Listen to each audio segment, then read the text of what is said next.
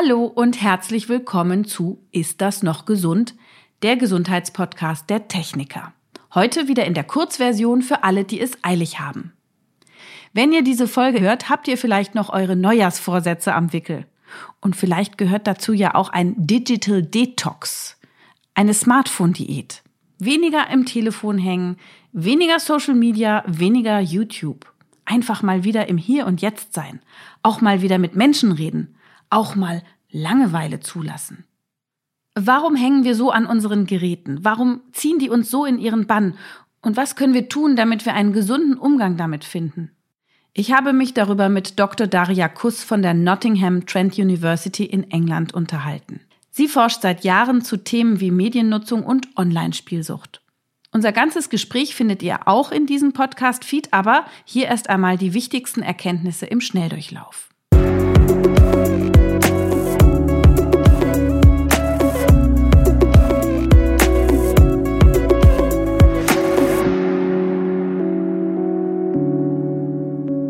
Was schnell klar geworden ist, aus psychologischer Sicht ist das Internet wirklich noch Neuland. Für uns als Laien sagt es sich so leicht dahin, ich bin süchtig nach meinem Handy, ich bin süchtig nach dieser Netflix-Serie oder ich glaube, mein Kind ist süchtig nach einem Computerspiel. Daria Kuss hat ihre Forscherinnenlaufbahn mit genau solchen Themen begonnen. Also ich war schon immer ähm, daran interessiert, warum Menschen so viel Zeit online verbringen, insbesondere in den Online-Rollenspielen. Also mich hat das fasziniert, weil ich konnte mir das niemals erklären. Wie ist es möglich, dass Leute wirklich 10, 12, 14, 16 Stunden am Tag äh, Online-Rollenspiele spielen? So hat das alles angefangen ich habe mit sehr vielen Online-Rollenspielern gesprochen. Ich habe äh, mit meiner Forschung angefangen. Dann habe ich äh, meine Doktorarbeit hier auch zu diesem Thema gemacht, exzessive Internetnutzung. Da habe ich mir äh, wieder auch die Online-Rollenspiele angesehen. Da hatte ich mit Psychiatern, mit Psychologen gesprochen, die derartige Problematiken behandeln. Ich habe auch in der Ambulanz für Spielsucht gearbeitet, äh, zusammen mit meinen Kollegen ähm, geschaut, welche Probleme gibt es denn bei den Betroffenen. Und äh, ich fand es immer sehr faszinierend zu sehen, wie kann die Technik unser Leben ähm, bereichern und welche Probleme können dadurch entstehen. Und ähm, ja, und so kam es halt dazu, dass ich äh, weiter forsche in dem Bereich. Ich mache momentan viele Studien zum Thema der Smartphone-Nutzung, einige Europä europäische Studien zum Thema ähm, dessen, wie wir jungen Menschen helfen können, wenn es dann Probleme gibt. Äh, und es ist äh, ein sehr junges Feld, das noch sehr viel neuer Arbeit bedarf. Es gibt inzwischen ein anerkanntes Krankheitsbild namens Gaming Disorder, also Computerspielsucht. Und wie eine Sucht nach Alkohol oder anderen Substanzen verursacht auch diese Sucht ernste Probleme. Aber wenn es um unsere Kinder geht, machen sich manche Eltern vielleicht doch zu früh sorgen. Andererseits sehen wir natürlich auch das Problem, dass möglicherweise die Eltern dann ein wenig zu kritisch das Verhalten ihres Kindes betrachten, wobei der Junge oder das Mädchen dann vielleicht ein paar Stunden jeden Tag vor dem Computer sitzt, irgendwelche Spiele spielt, Computerspiele spielt, aber im Endeffekt das einfach Teil eines normalen Erwachsenwerdens ist. Ähm, ausschließlich dann, wenn wirklich schwerwiegende Probleme entstehen, die über einen längeren Zeitraum hinweg auch ähm, da sind, ist es möglich, eine Diagnose zu geben. Also ich glaube, es ist sehr wichtig, dass wir gerade von, von der Klinik klinischen Perspektive ähm, auch eine Balance finden können zwischen dem, was wirklich ein Problem ist und dem, was normales Verhalten oder möglicherweise exzessives, aber immer noch nicht richtig problematisches Verhalten ist. Ich denke, es ist relativ schwierig, da wirklich konkrete Angaben zu machen, aber ähm, wenn wir von sehr jungen Menschen sprechen, also wirklich von, von Babys zum Beispiel, äh, da ist natürlich, da sind ähm, die Rechtlinien oder die Richtlinien, die besagen, dass äh, kleine Kinder unter zwei Jahren nicht länger als eine halbe Stunde zum Beispiel Technologie nutzen nutzen sollten. Wobei Wissenschaftler sich da auch ein wenig streiten. Ärzte streiten sich da auch ein wenig. Aber je jünger das Kind, desto weniger Technologie sollte es nutzen. Das wissen wir mit Sicherheit. Wenn wir uns allerdings einen äh, Jugendlichen ansehen, äh, einen, einen 14-jährigen Jugendlichen zum Beispiel, dann würden wir davon ausgehen, dass es wegen seiner Sozialentwicklung tatsächlich ähm, auch etwas Zeit mit, mit der Technologie nutzt, ob es nun die Computerspiele sind oder die soziale Medien etc. Also zwei, drei Stunden am Computer am Tag sind meiner Meinung nach kein Problem. Also ich äh, würde erst Jugendlichen Handys geben, äh, Kinder, die wirklich über zwölf Jahre alt sind, äh, weil diese Kinder natürlich dann auch kommunizieren wollen mit ihrem Umfeld. Ich bin ähm, immer sehr dafür, eine äh, gesunde Mediennutzung ähm, zu äh, herzustellen, gerade auch im Kindesalter, dass die Kinder von klein auf langsam an die Mediennutzung herangeführt werden. Was sehr wichtig ist, dass äh, offene Gespräche geführt werden darüber, was uns die Medien geben können, was uns die Smartphones geben können, die Handys, die Computer. Äh, andererseits natürlich aber auch auf die Probleme, die möglichen Probleme hinzuweisen, so dass das Kind wirklich von klein auf lernt, ähm, dass was online passiert vielleicht etwas anders ist als das, was offline passiert. Dass das Kind auch lernt, dass es äh, Zeit mit seinen Spielkameraden, seinen Schulfreunden, Schulkameraden nutzen soll, verbringen soll, außerhalb ähm, der Technologienutzung. Ähm, und da ist äh, wieder, wie ich gerade schon sagte, die Balance äh, das Hauptkriterium. Also wenn wir dazu in der Lage sind, eine gesunde Balance herzustellen, werden sowohl die Kinder als auch die Eltern und die Lehrer zufriedener sein. Was ich empfehlen würde, wäre, die Technik gemeinsam zu nutzen, zusammen Online-Spiele zu spielen, zum Beispiel zusammen mal zu schauen, was kann man mit dem Smartphone so machen, was es äh, für neue Apps gibt, die Kinder auch mal fragen, so, warum, was machst du denn da gerade, zeig mir mal, wie das geht. Äh, und dann wissen die Kinder auch so, ich kann mit meinen Eltern darüber sprechen, was auch immer online passiert. Die hören mir zu, die sind interessiert daran, die nehmen sich die Zeit, sich das anzuschauen. Und ich denke, das ist das Erste und das Wichtigste, was Eltern wirklich tun können, ist Interesse zu zeigen, ist einfach den Kindern Kindern die Aufmerksamkeit zu geben, weil das ist, was die Kinder wollen, die Aufmerksamkeit. Und das Telefon oder der Computer ist immer dazu in der Lage, Aufmerksamkeit sofort zu geben, wobei die Eltern natürlich mit ihrem stressigen Alltag dazu nicht immer in der Lage sind. Also Gespräche auf diese Art und Weise zu führen, wird für alle Parteien sehr hilfreich sein. Offen und interessiert darüber reden, was denn da so spannend ist. Das empfiehlt Daria Kuss auch den Erwachsenen, wenn der Partner so gar nicht vom Handy lassen kann. Was kann man machen? Also ich persönlich würde äh, immer empfehlen, Gespräch, das Gespräch zu suchen, offene äh, Gespräche zu führen mit den Menschen, die in dieser Art und Weise betroffen sind und dann äh, vielleicht auch Regeln zu erstellen, dass beide Partner, wenn sie denn ausgehen, zusammen einfach das Handy mal in der Tasche lassen, dass man sich auch mal unterhalten kann. Äh, und das natürlich muss dann auch für beide zutreffen. Ähm, das ist gerade wenn wir uns das Familienleben ansehen, manchmal ein bisschen schwierig, weil dann würde ich nämlich auch sagen, dass sowohl die Eltern als auch die Kinder den Regeln folgen müssen. Aber Eltern haben normalerweise Regeln für ihre Kinder, also nutze ein Handy am Essenstisch nicht. Aber ich kann meine E-Mails schreiben oder ich kann äh, mir anschauen, was gerade so in meinem Smartphone passiert. Also wenn es für alle Menschen, wenn es für alle Betroffenen die gleichen Regeln gibt, äh, das bezieht sich auch auf romantische Partnerschaften, dann denke ich, dass das durchaus möglich ist, äh, einen gesunden Umgang ähm, mit, mit dem Smartphone äh, zu kreieren. Ja, ein Trick. Also vielleicht darüber zu sprechen, was genau macht denn dieser Mensch da? Worum geht es denn in dieser E-Mail, die er jetzt unbedingt schreiben muss? Äh, Gibt es da welche Probleme auf der Arbeit zum Beispiel? Vielleicht möchte der Partner dann über derartige Dinge mit, mit dem anderen Menschen sprechen. Also da offen sein, auch mal zuzuhören, statt mit negativer Kritik ranzugehen, einfach mit einem offenen Ohr und auch mal sagen, ja, erzähl doch mal, was passiert denn da? Wem schreibst du denn da? Was ist denn da los? Und so weiter. Also ich denke mal, da würden sich die Menschen schon freuen, dass sie diese Aufmerksamkeit, da geht es wieder um diese Aufmerksamkeit, dass sie die Aufmerksamkeit nicht nur von dem Handy bekommen, sondern wirklich auch von ihrem Gesprächspartner. Was macht die Smartphones eigentlich so anziehend?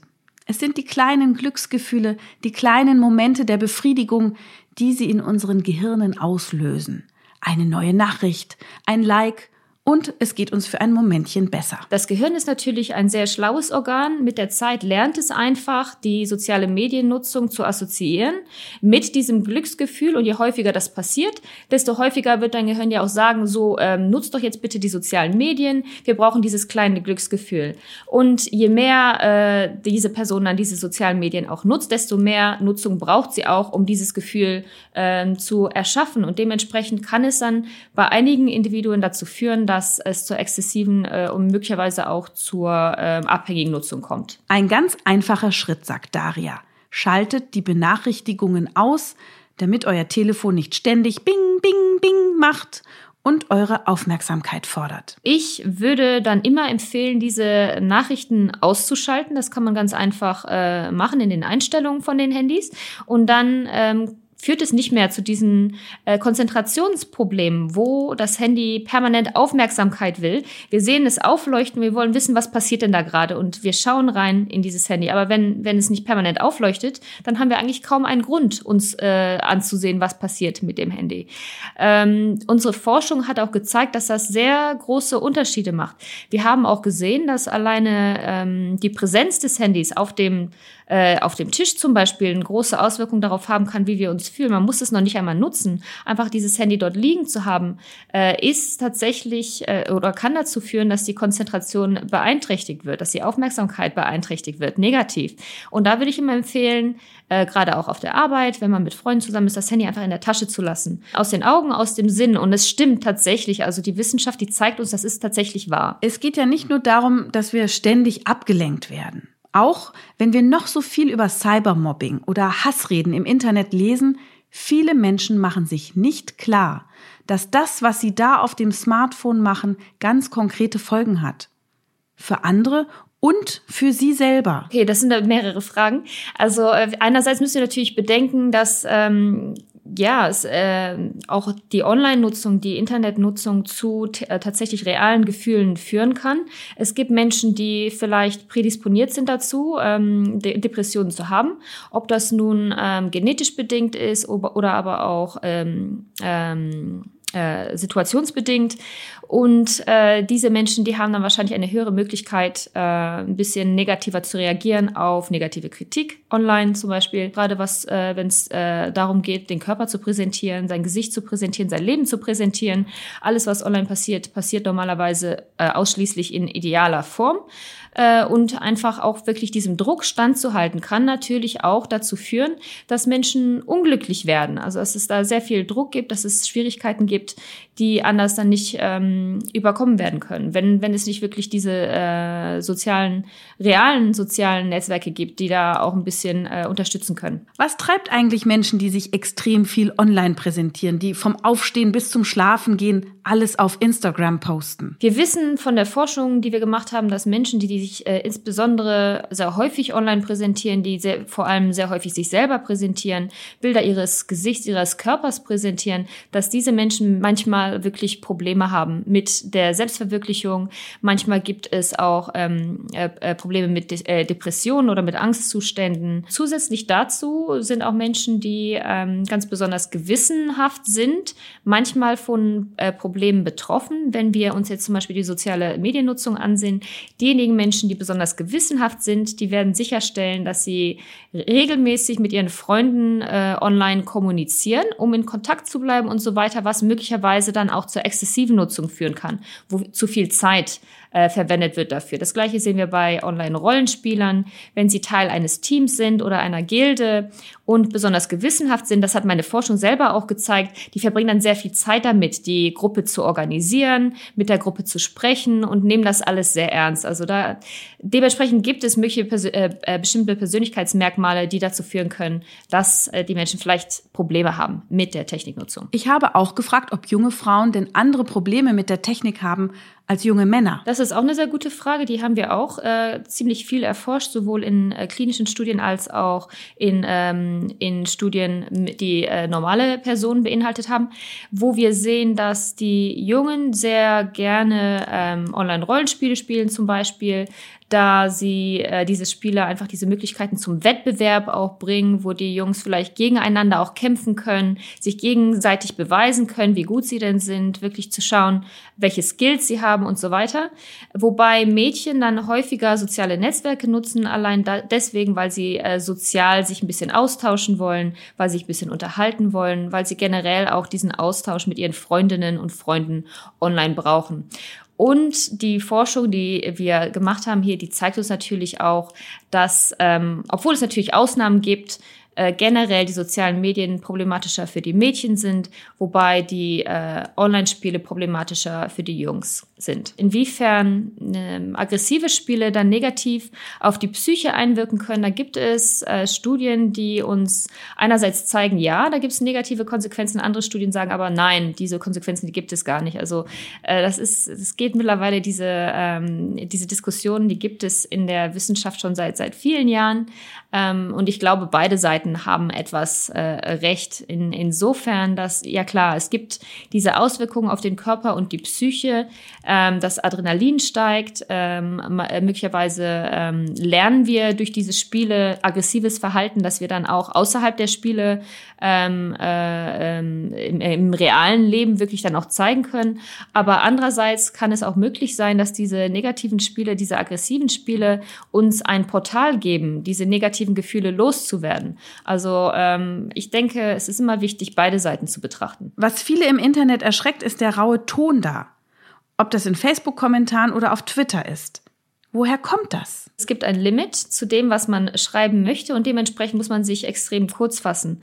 Ähm, und das äh, führt natürlich dazu, dass die Nuancen eines Gesprächs zum Beispiel nicht klar wiedergegeben werden können. Dass ähm, was auch immer wiedergegeben wird, sehr häufig als Fakt dargestellt wird oder als Fakt angesehen wird. Und da selbst wenn die Person, die diesen Kommentar produziert, nicht unbedingt äh, den Kommentar so produzieren wollte oder vielleicht mehr mitteilen wollte, wird dieser Kommentar reduziert auf das, was geschrieben ist äh, und kann natürlich dementsprechend unterschiedlich auch interpretiert werden. Das äh, ist äh, ein Problem. Ähm, Hate Speech äh, deswegen auch, weil online sieht man natürlich seinen Gesprächspartner nicht. Man sieht die Konsequenz dessen nicht, was, was gerade gesagt wird. Wir nennen das äh, hier den äh, Online-Disinhibition-Effekt. Online-Disinhibition-Effekt, also ein Online-Enthemmungseffekt. Die Verantwortung für diese Enthemmung, sagt Daria, die kann man nicht nur den Menschen zuschreiben, die Medien wie Twitter und Facebook nutzen, die sieht sie ganz klar auch bei den Internetkonzernen, die diese Plattformen verantworten. Und wenn ihr jetzt den Eindruck habt, dass wir die ganze Zeit nur über Gefahren und Probleme gesprochen haben, das ist nicht ganz so. Daria hat zum Beispiel von ihrer Arbeit mit älteren Menschen erzählt, die extrem von sozialen Medien und Computerspielen profitieren.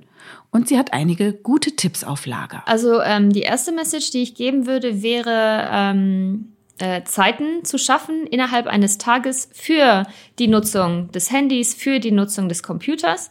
Ganz konkret mal zu sagen, so, äh, morgens eine halbe Stunde schaue ich mir mein Facebook, Instagram und so weiter an, abends noch eine Stunde äh, mache ich dann online, was ich so machen muss. Und dann habe ich dann den Rest des Tages dafür Zeit, meinem normalen Alltag nachzugehen. Also vielleicht ein bisschen paradox, wenn man vielleicht äh, die Nutzung einschränken will, aber meiner Meinung nach ist das eigentlich sehr sinnvoll, sich diese Möglichkeit zu geben.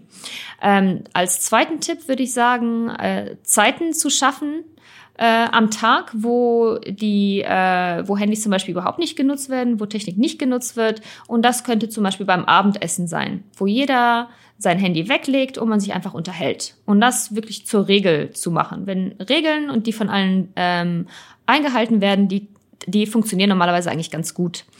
Und dann als letzten Punkt will ich vielleicht sagen, äh, Orte zu äh, sich auszudenken, also wirkliche Räume, in denen äh, Handys überhaupt nicht genutzt werden. Wie zum Beispiel das Schlafzimmer. Also das äh, Handy aus dem Schlafzimmer zu verbannen, sich einen alten Wecker zu kaufen und so aufzuwachen. Wenn man das dann nutzen will, das Handy, dass man wirklich ins Wohnzimmer gehen muss, um da äh, eine Nachricht zu schreiben oder zu schauen, was passiert denn da gerade auf dem Handy. Und so können wir natürlich auch die Zeit verringern, die wir mit dem Handy nutzen und äh, diese Zeit dann nutzen, um mit anderen Menschen zu sprechen zum Beispiel. Das war's mit den Auszügen aus meinem Gespräch mit der Cyberpsychologin Dr. Daria Kuss von der Nottingham Trent University in England. Das ganze Gespräch findet ihr in unserem Podcast-Feed. Zum Beispiel auf Apple Podcasts oder Spotify. Da könnt ihr uns auch abonnieren. Und ihr könnt mir gerne eure Fragen, Kritik oder Themenwünsche schicken. Unsere E-Mail-Adresse ist podcast@ tk.de. Nochmal die Adresse podcast.tk.de. Ich sage danke fürs Zuhören und bis zum nächsten Mal.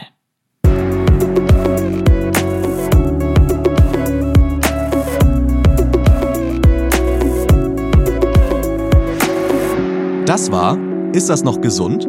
Der Gesundheitspodcast der Techniker. Alle zwei Wochen bekommt ihr hier auf dem Podcast-Kanal eine neue Folge zu hören. Für die Neugierigen in Langform, für die Eiligen als kurze Wissensinfusion. Welche Themen wir als nächstes behandeln, erfahrt ihr im Newsletter der Techniker. Danke fürs Zuhören und bis zum nächsten Mal.